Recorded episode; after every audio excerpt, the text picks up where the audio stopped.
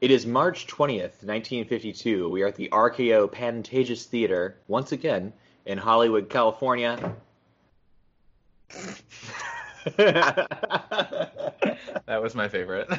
I'm going to restart. You can bleep that in if you want to. I don't care. Um, we've been hosted tonight by Mr. Danny Kaye, and uh, it's time for the big award of the night. Oh, the anticipation. Can you feel it? It's building up inside of you. The envelope, please. and the winner is an American in Paris. Uh, dum dum dum. Scandal, scandal, scandal. Oh my gosh. I Okay. feeling we get into it. There's there's two movies that you're gonna zero in on as as your favorites for the year. I'm just guessing. Oh, without a doubt, yes.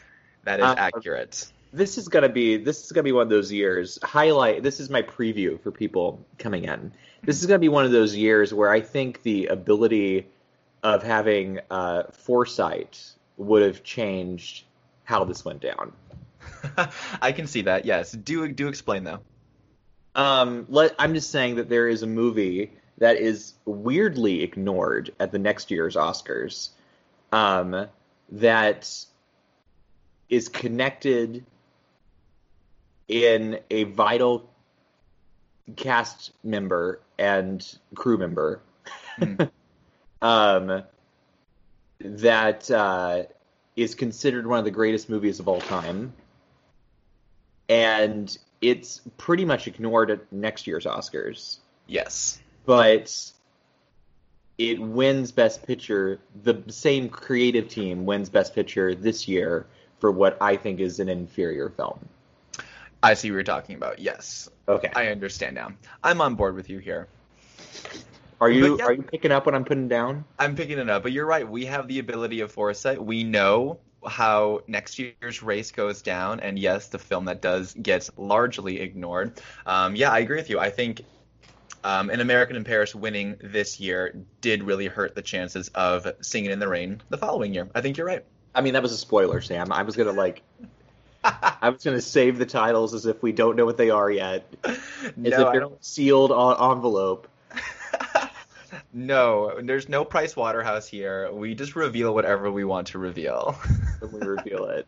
Well, let's see what's going on with the Academy. It's the 24th annual Academy Awards. We're coming up on a big anniversary. we Uh, really are. Our first really big, I think. I think we did the 10th. Yes. We we observed that as Academy files. Um, Correct. but I think the tw- the 25th is it's it's the marker. Right, this would be what the silver anniversary technically. Is that 25? Silver Yeah. and gold is 50 years. Isn't that what it is? That sounds right.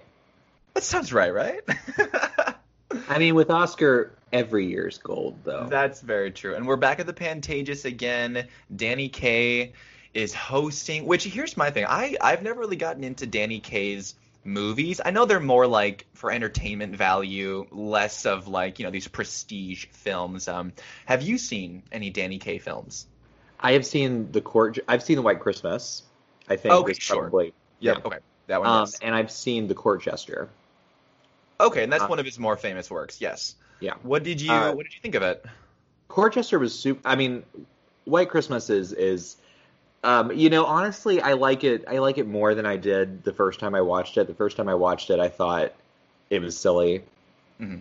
Um, but then I think having that low opinion of it and then seeing it again, I, I had more fun watching it and didn't view it as like serious because it's not serious. It shouldn't be taken seriously. Um, it's just it's just fluff, and Right. fluff isn't a bad thing. But you know what I'm saying. Absolutely. um, like, like there are so many movies being made nowadays that are just made for entertainment value. I mean, I mean, think of like um any SNL spin-off movie, you know, they're made with an audience in mind. It's for comedy. You go there for laughs. Yeah. These are comedians working, and that's what it's for. That's kind of what I think of when I think of Danny Kaye, and then also like all the Bob Hope, um, uh, Bing Crosby road trip movies. You know, that kind of same. Oh, yeah, yeah.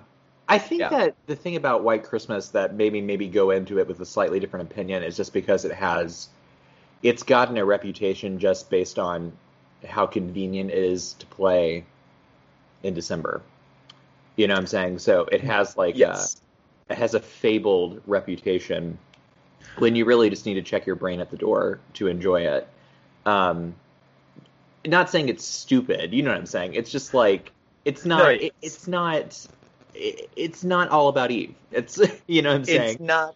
It's not challenging to watch the movie. I mean, it's a holiday classic now for a reason. You know, it Yeah. gives you that kind of warm family, um, just comfortable feeling when you watch it, and that's what it's for. and the Court Jester um, is uh, very funny, and it has the it has a great cast beyond Danny Kaye. hmm It has um, Glynis Johns, who, if you don't, she's the in Mary Poppins. She's um, the suffragette mom. Yes. She's the grandma in uh, While You Were Sleeping. oh, gotcha. Okay, gotcha. Yeah. Yes. Um, she's in a bunch of. She's always funny. Um, Basil Rathbone is in it. Uh. Angela Lansbury is in it when she's still young. Ah, Um, or what I should say when she's still playing young characters because she starts playing old characters before she's old. Um, literally. You know, she what she's in. Uh, we'll talk about her in Manchurian Candidate Yes. when she's only three years older than Laurence Harvey, and she Ridiculous. played Elvis's mom in Blue Hawaii when she's only eight years older than Elvis. So this is how women get treated in Hollywood. Everybody gotta yes, it is. gotta love it. No, you don't. But you know, it really helped her preserve her career, I think, because she never had to go through an awkward. You know what I'm saying? Yeah, true. Kind of like you know, where Elizabeth Taylor grew up as a child actor, had to transition into kind Adult. of adult roles, but there was still that kind of that that in between phase where she was not playing teenagers, not quite playing an adult yet. Uh, like for example, her role in A Place in the Sun, kind of more of like a socialite, young twenties status. She played that for a while too. Yeah, there's a lot of those early '50s movies that she's in, or something like. Um, well, last week we talked about Father of the Bride, um, Yes. where she's like, you know, 18 and exactly. and getting married because that's what 18 years olds did in the 50s. Um, That's exactly right. um, so this ceremony, uh, uh, this is this is the last one that isn't broadcast. Uh, that is not. This is the last ceremony before they start broadcasting on television. Yes, true. We're about to start a whole new era of the Oscars. I mean, then that's when it becomes this grand spectacle to get TV ratings. You know, then it becomes an actual moneymaker. I feel. Yeah, I think I think next year is when you're going to really start seeing it become a big deal for the populace.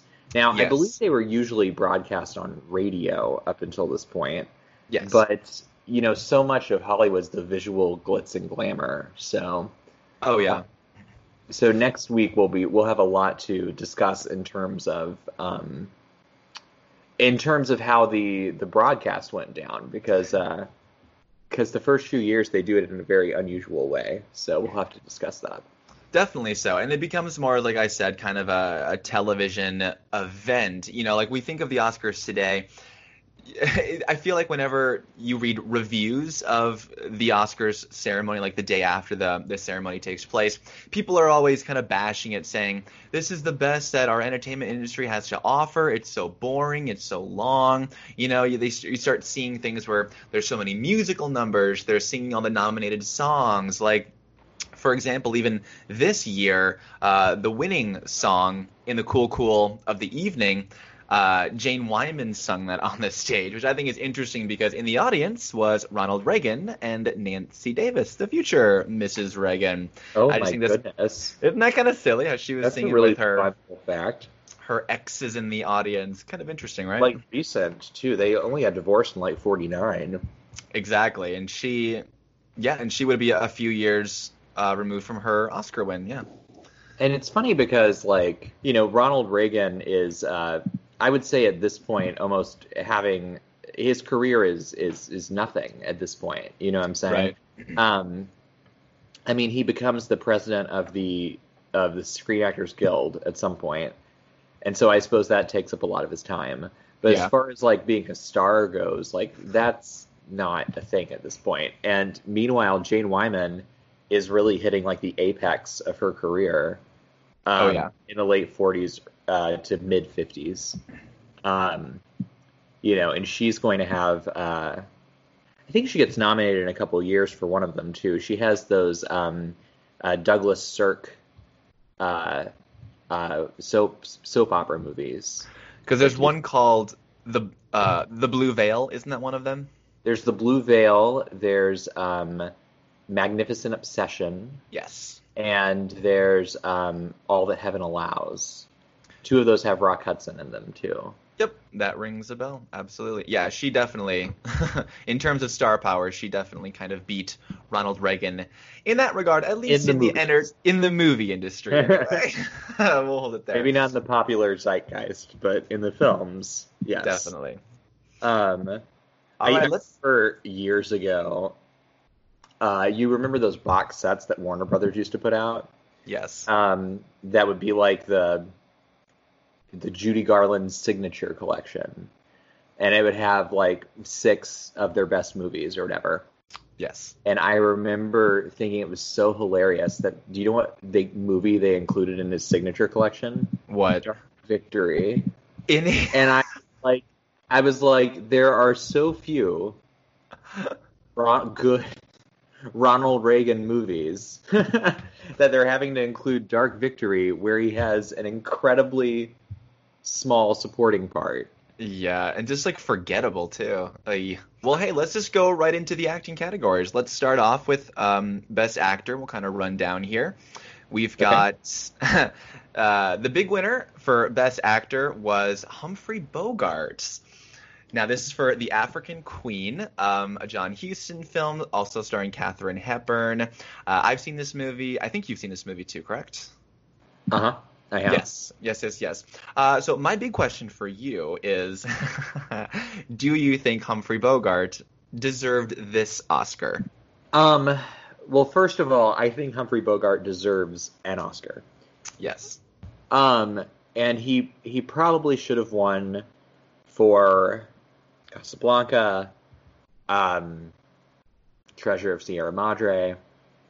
Um, this one is a little perplexing. That said, this movie is incredibly well regarded and and very popular, in spite of the fact that it's kind of like a mess. Um, and or at least that's how I felt about it after I watched it. Like I enjoyed it. it it's not. It's a. It's fine. And the two and Humphrey Bogart and Katharine Hepburn together are are an interesting pair. And the story behind how they made African Queen, which was shot on location. Oh gosh, there are legends. Yeah, in fact, Katharine Hepburn wrote a book about it that I need to read at some point. I want to Uh, read it too. Yeah, I haven't read that one. But like everybody got like super sick Mhm. with parasites and and uh, there were drinking binges with John Huston and and Humphrey Bogart and Lauren Bacall came along and it, it was just like nutso. Yep. Um, and so the legend of this movie, though, I think is more interesting than the film itself. Um, which the movie is fine. It's just kind of weird. Um, it's just it's just unusual that this is the one he wins for when um, there are better moments in his career, and I think this is a good example of what happens when an actor is passed over for movies he should not have been passed over for. Definitely. And like you say, passed over. He was passed over for like an entire decade, for the whole 1940s when he was huge movie star. You know, And he kind of defines the 1940s in so many ways. And the fact know? that he went, yes, and the fact that he wins for a role which is so different from any other performance he gave in the 1940s. Uh, I think you said it perfectly. It's a very interesting win because I agree with you. I don't think the movie is all that great. It's fine. It's fun. Uh, but in terms of, you know, Oscar caliber performances, I don't necessarily find neither Humphrey Bogart nor Katharine Hepburn um, at the top of their game at, at, this movie. You know, it's a, as you said, the the story behind the Which makeup also, film. Yeah, you have to say too, like the two of them not at the top of their game is still better than most anyone ever. But yes, yeah, it's it's it's just it's it's one of those things where you can't you can't be that mad because you want him to have an Oscar. And Absolutely. the person who does get passed over in this category does win an Oscar in a couple of years. Well, I will say there are two other Oh. performances that I would place over Humphrey Bogart. Yes, one being Marlon Brando for Streetcar, Yes. but the second being Montgomery Clift in A Place in the Sun. For me, I mean, just for me personally, these are two of the greatest acting achievements on film, you know, in any decade, I think. And I think they're also two of the most important acting performances captured on film. They really helped usher in that new kind of method acting, um, you know, that we have that, that we continue to see from Clift and Brando and tons of other actors in decades to come as well. Well, okay. Um, I I I would I would say that I would agree with you about those two performances being ranked over Humphrey Bogart and the African Queen. Mm-hmm. I think you bring up an ex- interesting point, and I was just trying to check something. So, um, the other nominees are Arthur Kennedy and Bright Victory and Fredric March and Death of a Salesman, which interestingly, Arthur Kennedy won a Tony Award for Death of a Salesman. Oh, that is interesting. Yeah, Yeah. that's right. Then, he- then he was up against somebody else playing the role he won a Tony for. Um, but he, uh, I mean, he got Ar- Arthur Kennedy had five nominations. He's in a ton of movies. Um, he's very much. He was born in 1914, which means that we're looking at somebody who is not of that same school of acting. Yep. Um, and then we have Fredric March, who is a great actor. Actor, um, somebody we've talked about a lot on this podcast, Mhm. um, just because he gets nominated. And Like- he's already he's already he's- won two Oscars at this point. Yes, he doesn't need another one, um, obviously. But I was just thinking, like these these two people and Humphrey Bogart kind of represent this older style, um, and then you have these two insurgents, Yes. and the Academy chooses. i i the interesting thing about this Oscar ceremony is there's this real divide in the winners and the nominees of um, of the old style and the new style. Yep, I agree. And this is, yeah, I feel like especially in the 50s is where we really start to see that turn go. And that's why I think what you're hitting on here is why I think Humphrey Bogart uh, is uh, reigns supreme here is because there's still more support for that kind of acting, you know? And I think the more method acting styles that Brando and Clift were incorporating here are a little might have been a little off-putting to some Academy voters, you know, the older generation, um, because at this point I doubt there's very many, you know, voters who are of Brando and Clift's generation in the Academy who are able to vote, you know, so there's still not a whole lot of support for this new way and new style of acting, and I think that is why. It takes a while for Brando to get his Oscar. I mean, this is his Well, you have to first of respect. You know? Exactly. And this is the first of four consecutive nominations for him. His fourth one being for On the Waterfront, which he finally wins for. Uh, and in that regard, too, if we're going to play the game of like, you know, I, I don't think uh, Bogart should have won. It should have been Brando. But Brando does get an Oscar for an, an equally compelling and amazing performance for On the And Waterfront then he gets another one in the '70s for for another equally compelling yeah so it's like i don't i don't think this is necessarily brando's oscar i am arguing here more for montgomery clift i think his performance is the one that i uh, take away the most from in this category I um I agree with you. Yeah, because Montgomery Clift doesn't have an Oscar. I think that's really what this comes down to. i think so. Um, and I do think it's more important in the grand scope of history for Humphrey Bogart to have an Oscar than Montgomery Clift. I see With that. that said, that is not to diminish Montgomery Clift. Mhm. I'm just saying, as far as impact on film, Sure. um, but there are other other places where Bogart probably should have won, and there are other cases where Brando does win. So Yes. this does feel like the year Montgomery Clift gets the most screwed. Definitely. And if we're gonna keep playing the game too, like I think Bogart can have this Oscar, but maybe in two years, let's say 53, for From Here to Eternity, that might have been a better makeup for Montgomery Clift. Um, yeah, we'll that have to- award, then yeah, we'll get to that one in a little bit. That's well, there's some more playing around we'd have to do because that would be when yeah, uh, that's somebody else who needs Holden. an Oscar. It's an Oscar, exactly. but um, Get to that later. yeah, rearranging rearranging the winners can be can be tricky because there's very few people you want to take Oscars away from. Definitely. know, Um, it's just that sometimes the wrong person wins. Um, I will say I am in full support of what happens in the other three categories. Let's move on then. Best actress. So yes, we have Let's go with the supporting sure. categories. I want to talk about actress last. Okay, cool. Let's go right. to supporting actor then. Yes. So this Uh, goes to yes, goes to Karl Malden for A Great. Streetcar Named Desire. Great. Uh, who is yes, and he is recreating his Broadway performance. Uh, he went from stage right to the screen. He's one of several actors to do that. Uh, Brando also originated on stage. Kim Hunter also originated on stage. Um, and Karl Malden is absolutely fantastic in this movie.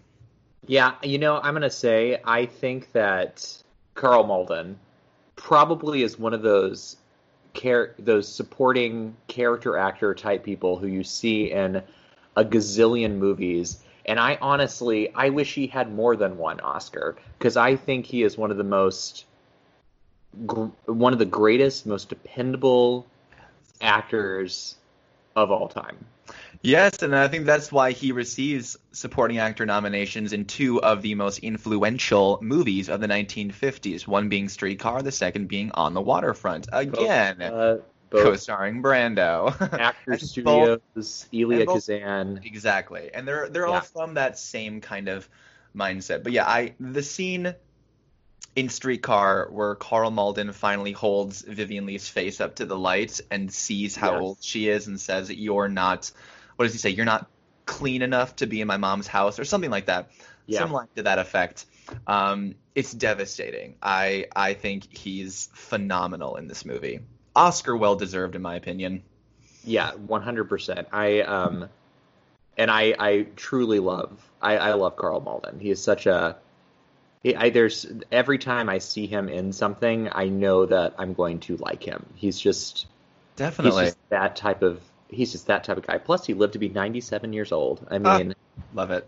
what else? What else can you ask for? Um, Full life. supporting actress also goes to Streetcar. It sure does.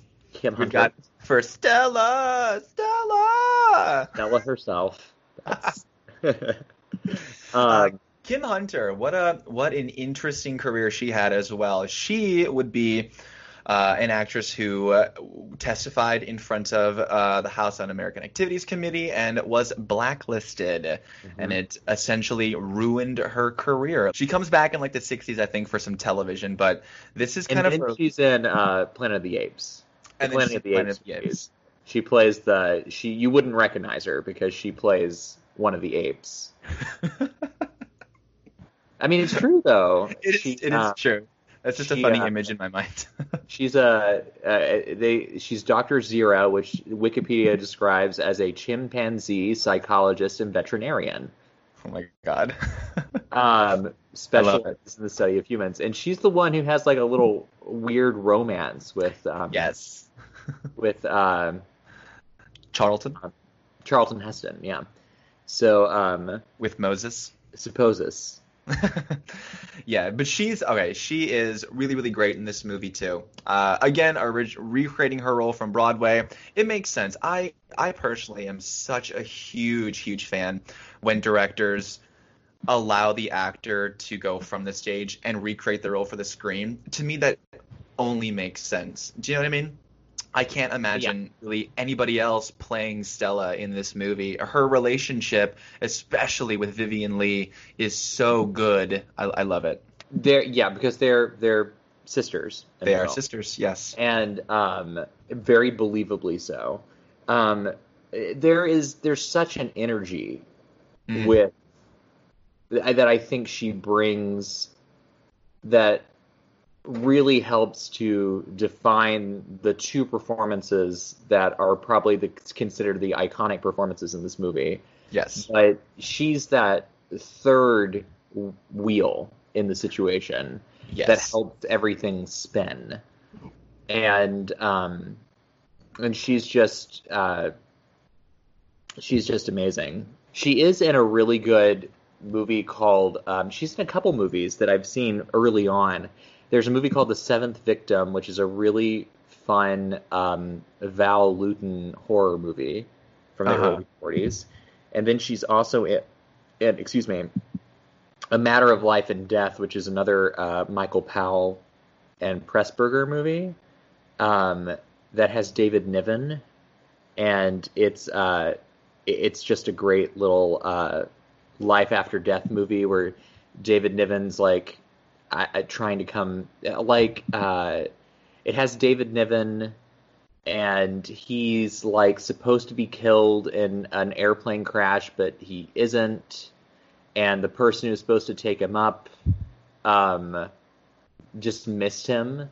And he got he he then has to like barter for his life and he keeps going back between earth and heaven and earth is in technicolor and heaven's in black and white Oh, interesting. yeah it's a really it's a great movie anyway she had an interesting career even before even before that even though she does end up being best known for playing uh for playing stella and a chimpanzee a Hollywood career in a nutshell. i mean really I mean, Um, really.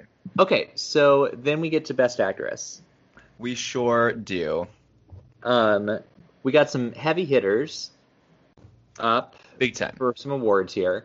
We got uh, poor Eleanor Parker, who never won, but got some nominations. She also did not get the captain in West in uh, The Sound of Music.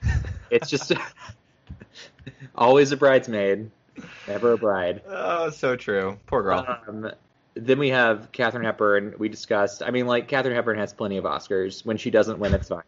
It's fine. Um, uh, there's some years where I really, in the, at the end of the fifth, there's a couple performances in the 50s that I think she's more deserving for than some of her wins, and we'll Yes. get to that. yes, we. Um, Shelley Winters Mm.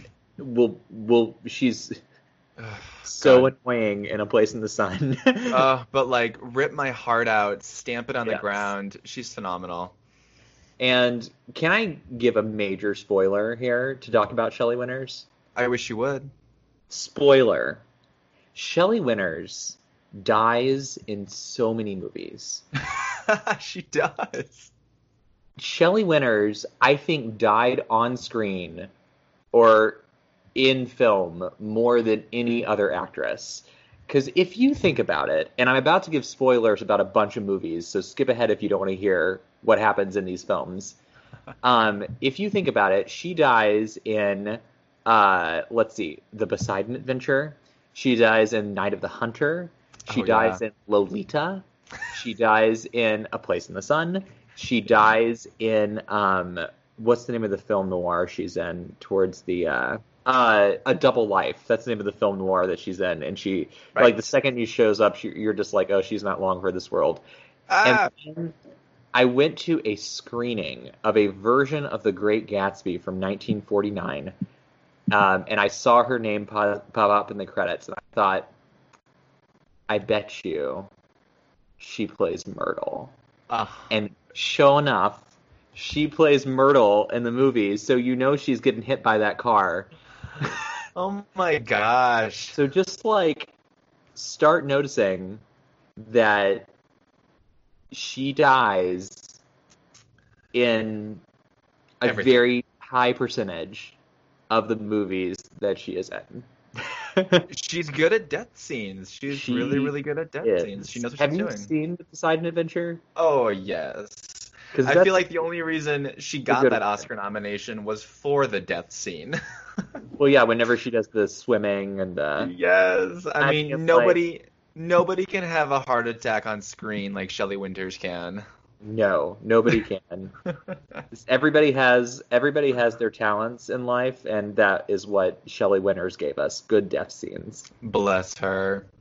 Jane Wyman already had her Oscars. So that's fine. Done. So really, Eleanor Parker is the only one who gets who gets uh, remotely screwed by Vivien Leigh winning two. Yes. But I mean, poor Eleanor Parker, two nominations, back to back nominations, might Yeah. I add. Uh, in years where there are just some of the most iconic female performances of all time. Like, what a. what a bummer. and you can't like Vivien Leigh. It's so funny. Vivien Leigh didn't make very many movies. Um, in fact, I'm I'm just gonna I'm gonna look at her filmography because she made a few movies in in Britain. yeah. Um, that uh, let's see, she made one, two, three, four, five, six, seven, eight, nine. She made nine movies in England over a few years, um, and then she got Gone with the Wind, and then after she did Gone with the Wind, one, two, three, four, five, six, seven, eight, nine. She has nine movies, nine released between 1940 and 1965. that is crazy. And so in two of 18 movies, she gets nominated for and wins an Oscar. And at neither one of those, you can you can't disagree with her winning for either one of them because they're both such good performances. And she's British and she plays a Southern belle in both of them.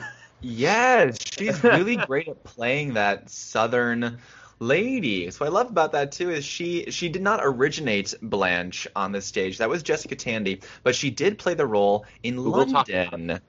We sure will. And I was actually going to ask you. I'm so curious. What do you think the effect would have been had Jessica Tandy carried over and played it for the screen instead of Vivien Leigh? Do you think she would have won an Oscar? Do you think? I mean, it's hard to tell because we didn't see her performance on stage, but knowing Jessica Tandy's work in later decades, do you think it would have been as compelling as Vivien Leigh?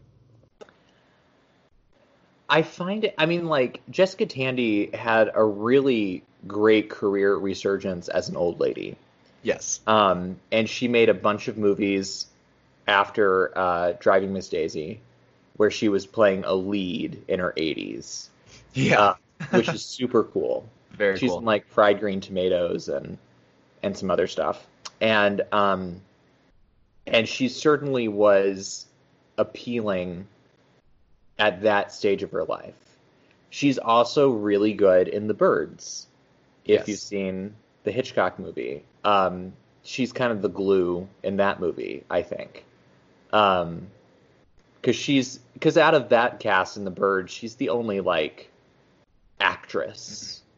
Very Yeah. much so. Yeah. Rod Taylor's kind of just a, you know, a leading man, and Tippi Hedren was plucked out of nowhere. A pretty Uh, blonde. You know, the pretty blonde. No, I mean, she's more than that. I'm not. she is, yes. She's very nice. Um, uh, and she gave us an acting family, yes, she did. Yes. three generations now, um, and is weirdly connected to Don Johnson through all of that. Um, what were you talking Nope. about? Vivien Leigh. Vivien Yes. she had a lot of problems making this movie too.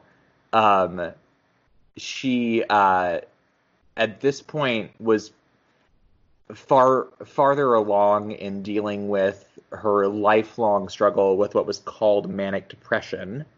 We now call bipolar disorder. Disorder. Yes. Um, and there were a lot of points apparently during filming in which she kind of just became Blanche.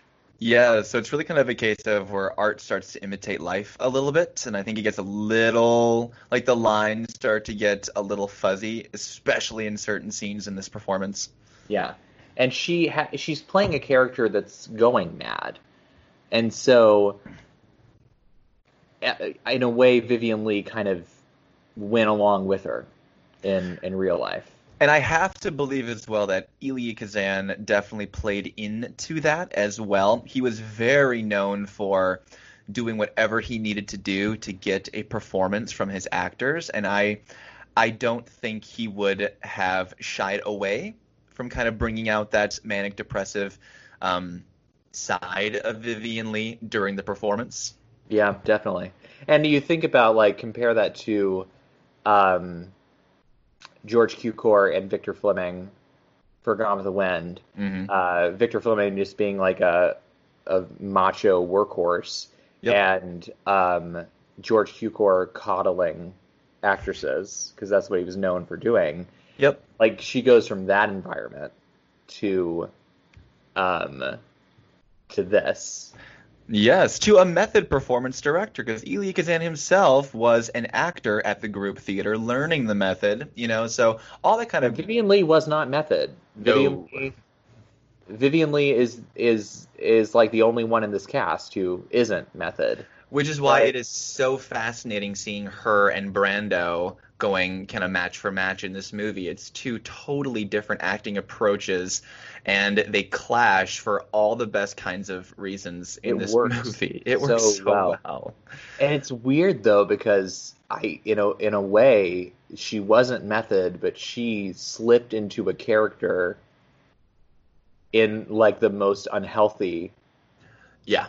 way, you know. It's kind of like doing method acting without taking care of yourself because those who do the method, they they're aware of what they're doing to their, you know, their psyche and their brain and they there are ways to kind of protect yourself while you're performing that way and I wonder if she maybe didn't know that having not trained in that type of acting style, you know. There's Yeah, and it's sad. It's sad too because um, uh, we're not going to have another chance to talk about Vivien Leigh after this is over, even though she was in these two, eh, like all-time iconic, all-time, like top five best actress performance type situations yes. and she's very different in both of these movies and playing southern belles in both of them but very different southern belles very different. Um, and you know she she has very few movies left after this and her life uh, ends very early So, Yes. And at this point, she's still with Laurence Olivier, which ends, um, oh, at 19, what, 60? They get a divorce? yeah Something like that. years later He goes on to marry Joan Plowright um, as, for his third marriage. And I think that's kind of what did it in for her, because she died, what, in 65? 60, Mid 67 67, yes. so it somebody wasn't in long afterward. 1965 who's significant Oh. to think about that. Um, but you know, like I, I think that I, I really think that whatever the effects of her disease were, probably is what did in her marriage Oh, yeah. Olivier, because there is something about the two of them that feels um destiny Yes. they, they make so much sense together. And whenever you would hear him talk about her later, it, was definitely like a soulmate for him. Oh, for He sure. just he just lost control. Yeah, I think they both did, you know. I think it might be a case of neither was really taking care of themselves. And I think it kind of put a wedge in between their relationship, especially the way, you know, he talks about her and stuff. You can tell there's definitely a lot of pain that still existed between them, you know. So, Yeah, and probably a lot of guilt. oh, absolutely, you know. You know, but but Laurence Olivier will have many other chances to talk about because he keeps working right up until his death. So Yes. Um, and uh, he, uh, I mean, he gets a nomination for in the '70s for working with a method actor. So Absolutely. we'll get to that. It has one of the great. Go, get look forward to the '70s. Have a great method acting joke story. Definitely. Um, I want to discuss a bit about the best director race. This is kind of an interesting race this year as well. Um, These you are these are all big names. These are, these are like huge names. these are all all five of these are like all time great directors. yes. So you have Vincent Minnelli for um, An American in Paris. He does not win. He wins later in the 50s. Um, but what I think is super interesting about this race is you have George Stevens, um, director of Place in the Sun. You have John Huston, director of African Queen, and then you have William Wyler, also Three of the five. all three of those five directors Yeah. we talk about a lot. You know, in terms of World World War II Yeah. war films. You know, uh, three of them nominated in the same year. Um, I find that fascinating. This is George Stevens' first win, um, and one of his first productions post World War II, his post World War II activism as well. You know, when I was there's a documentary we've talked about a bunch, but the five came back about the five Hollywood directors who went to Europe and made these war World War II films.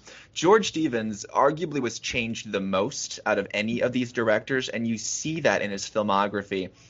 I mean, take a look at the movies he directed leading up to the years of World War II. Comedies, you know, Woman of the Year, The More the Merrier, just light comedies. And now we're after the war, and we're getting some pretty heavy films from George Stevens in terms Yeah. of A Place in the Sun. He makes Shane. He goes on to make A Diary of Anne Frank. You know, these very like he starts to paint the American dream and the American citizen in a much darker, darker light. And Yeah. feel like that's most prevalent here in A Place in the Sun. I mean, these characters are just self-destructive and self-loathing. It's so interesting. Yeah, no, it's uh, a place in the sun. You know, since we're on it, is Yeah. um, it's it's it's a, such a great movie in so many ways. It's presented. It's so interesting that George Stevens directs it because it gets a presentation that is very old Hollywood in a lot of ways. hmm Um, that uh, has the glamour in the way that it it showcases Elizabeth Taylor and the way that you get these the the famous kissing scene between um, Montgomery Clift and Elizabeth Taylor, just these extreme close-ups of their face, Mm, it's so good. erotic, but in a classic Hollywood way Oh yeah. you know, um, in which everybody, you know, they look they look like movie stars. Oh yeah, it's that glossy kind of super exposed um, highlight contrast film. You're getting these close-ups. They just look milky and just beautiful. Yeah, and so you get that, but the story that this glamorous look is dealing with, and the contrast that you get in the way Montgomery Clift is presented with Shelley Winters. Yep. it's it's just like it's just like this mix match. It's such a good signpost of Hollywood history, I think, A Place in the Sun, because you're getting some of the noir elements Yes. of the 40s. You're getting some of the gloss of the 30s and 40s. You're getting some of the realism that's to come in the 50s, but it's also wrapped up in this Hollywood friendly package that has like, you know, the the super romanticized musical score and and all it's just like Yeah, you're right. That's a good a description. conglomeration. You know? That's that's very true. Yeah, it does really feature a lot of the elements that popu- that were very popular in uh, past decades, future decades. Yeah, it really is um, an important film as well. Yeah, I love A Place in the Sun quite a bit. Um, it's I mean, it's a great movie. It's really um, really great. and Montgomery Clift is great in it. I, I the more I talk about it, the more I'm convinced that you're right, and he probably he's probably He's the just he's just so good. I I his character, the arc that this character goes on is just so fascinating, you know, when he ends up actually killing Shelley Winters, you know, we talked earlier, just and then there's and then there's the whole, you know, last quarter of the film where it's a trial. You know, this movie really goes through a bunch of different um, plot points. So there's a lot in this movie. But it did not win Best Picture. Uh, Tell me why, Rance. Tell me why. Okay. Um, the other two nominees that are nominated for Best Picture that we have not discussed, they did not get Best Director nominations. Mhm. Uh, one is Decision, Decisions Before Dawn, um, another World War II film. Uh, and then we have Quo Vadis, which is a big, glossy MGM Technicolor epic. Yep. Um, the kind that they would end up making a lot of in the 1950s, particularly when widescreen comes in in a couple years. Um, but this was part of that. Quo Vadis would be a good example of what they're doing in movies to try to get people away from TV. Yes. Because TV is coming in right now, and we'll talk more about TV next year when we talk about how the awards are broadcast. But um, th- we are going to start seeing a lot of movies in the years to come that are spectacles and are meant to get people out of their living rooms and back into a movie theater. Yep. Uh, not unlike movies of today. Um, and uh, then the winner is another kind of spectacle, I guess you could say. oh, Um, definitely, definitely. the um, uh, An American in Paris. Yes. An American in Paris uh, was from the Arthur Freed unit at MGM, which was known for making very slick, uh, solid musicals for years and years at MGM.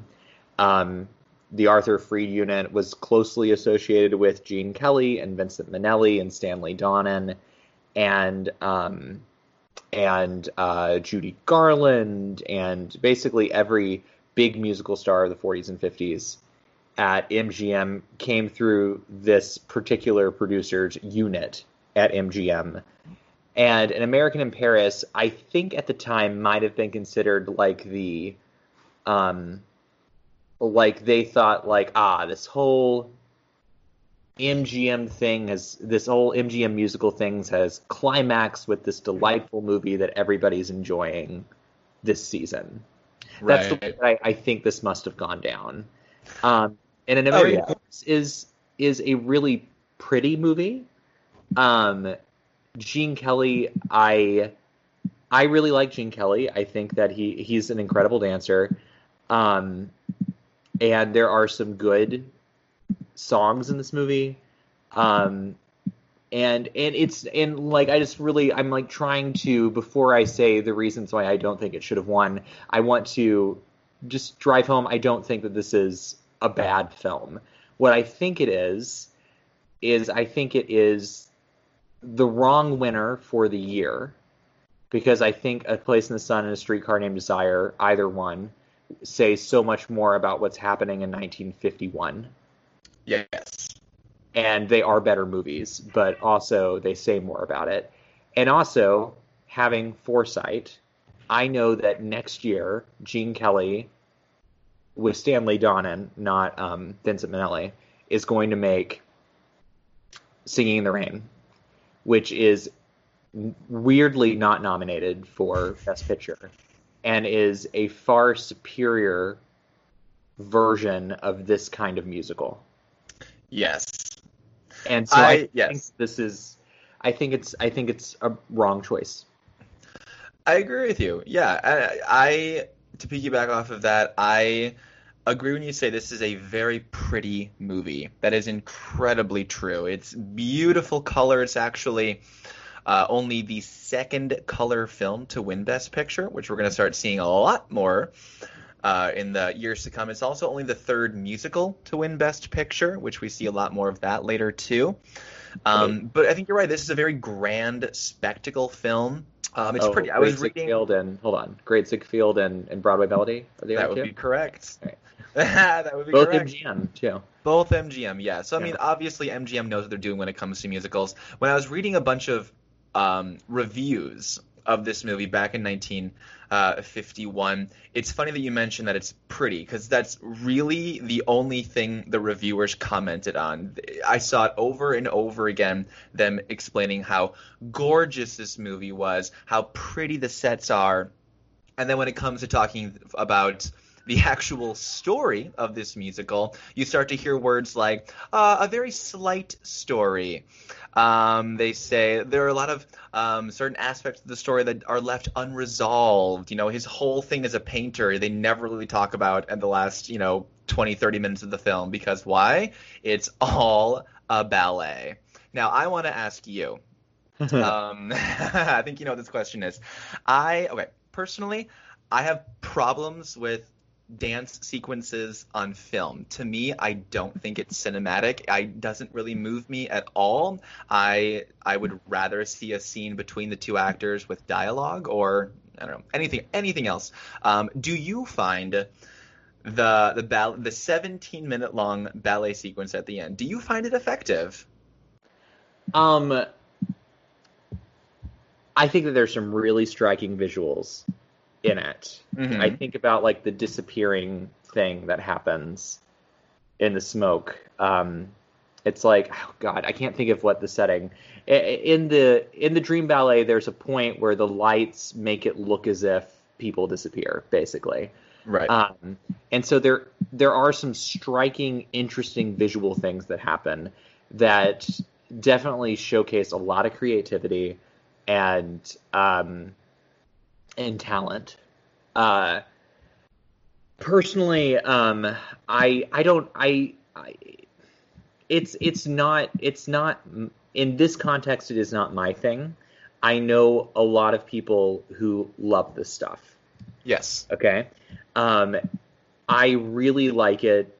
I, I have grown to really like it, and I've grown to love Singing in the Rain a lot. Actually, that's that has become a movie I love more and more every time I watch it.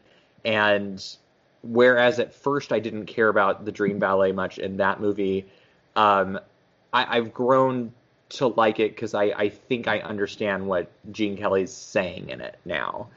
Um, the thing I don't like about it in American in Paris is I feel like it's used to like after it's over, there's like a minute of movie left.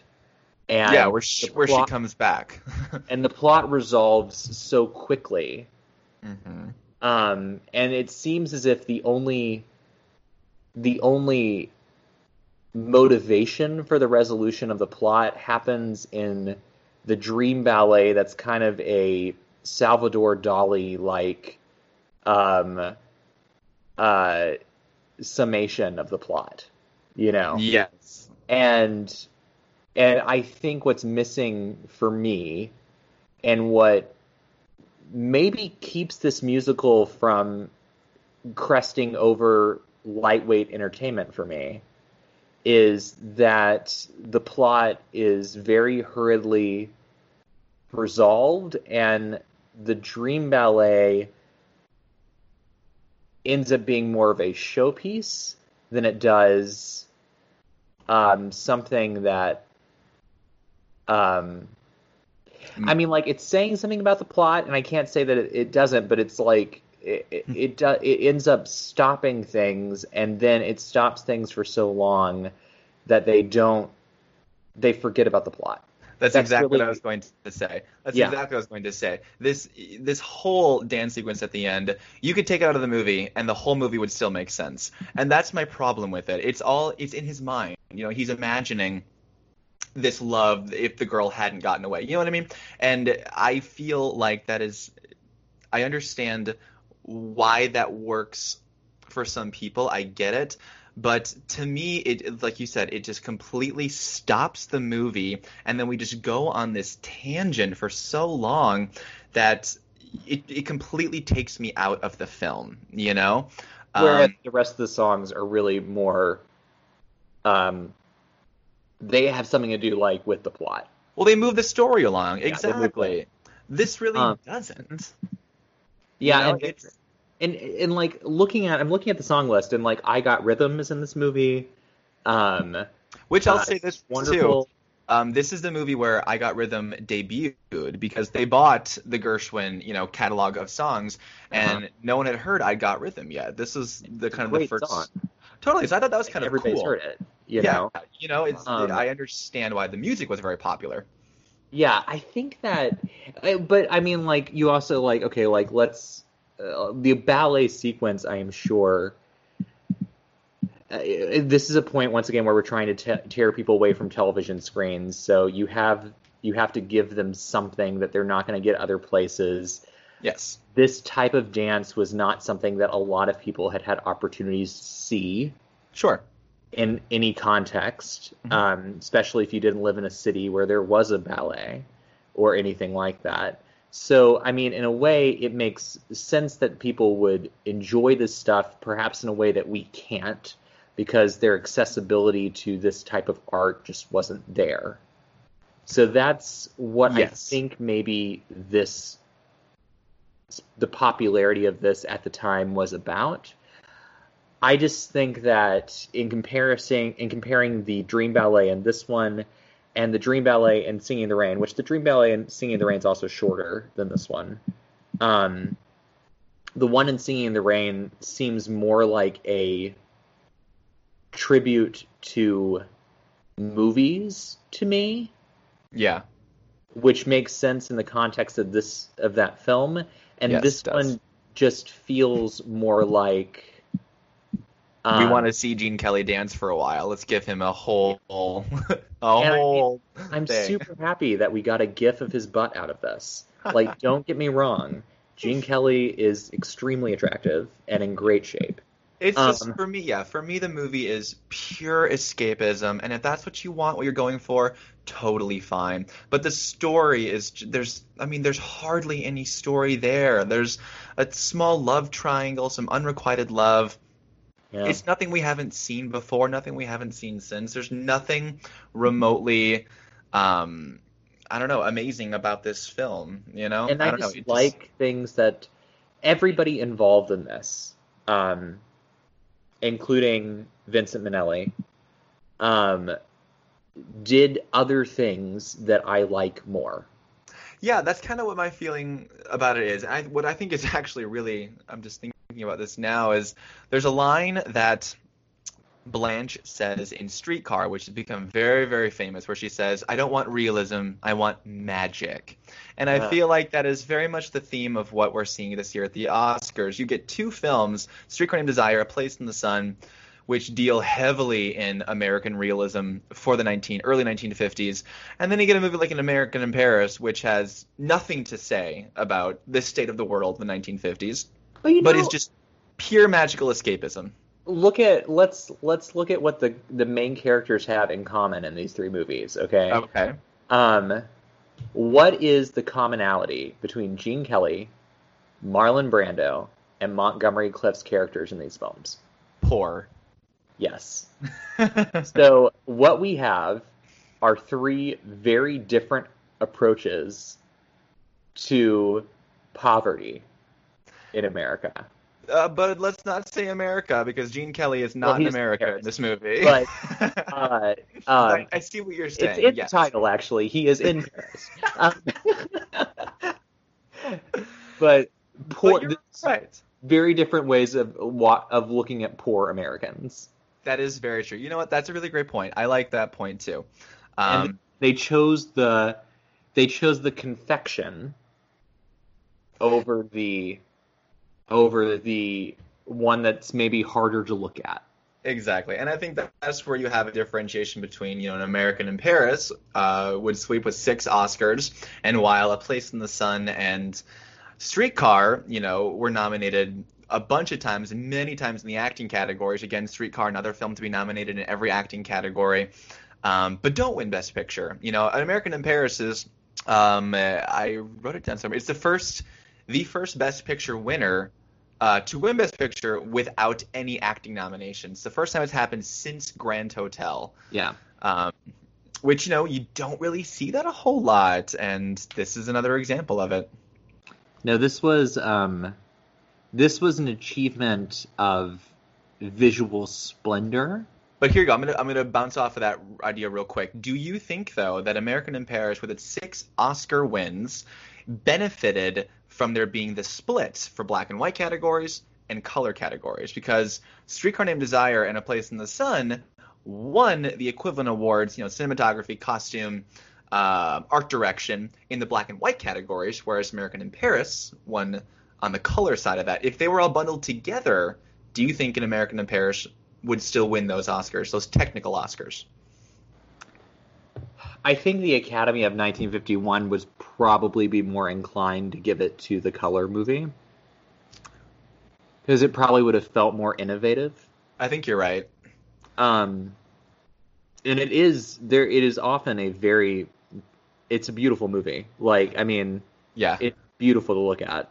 It's Uh, kind of what I would think. I would compare it to a movie today, like when Mad Max Fury Road mhm. um, received, you know, 10 Oscar nominations and it won all those technical awards, art direction, cinematography, costume, you know, all those um, showier Oscars, but didn't win Best Picture. That's kind of what I feel like an American in Paris is doing here, but it actually did manage to win Best Picture. I think it is stunningly gorgeous to look at, filmed beautifully.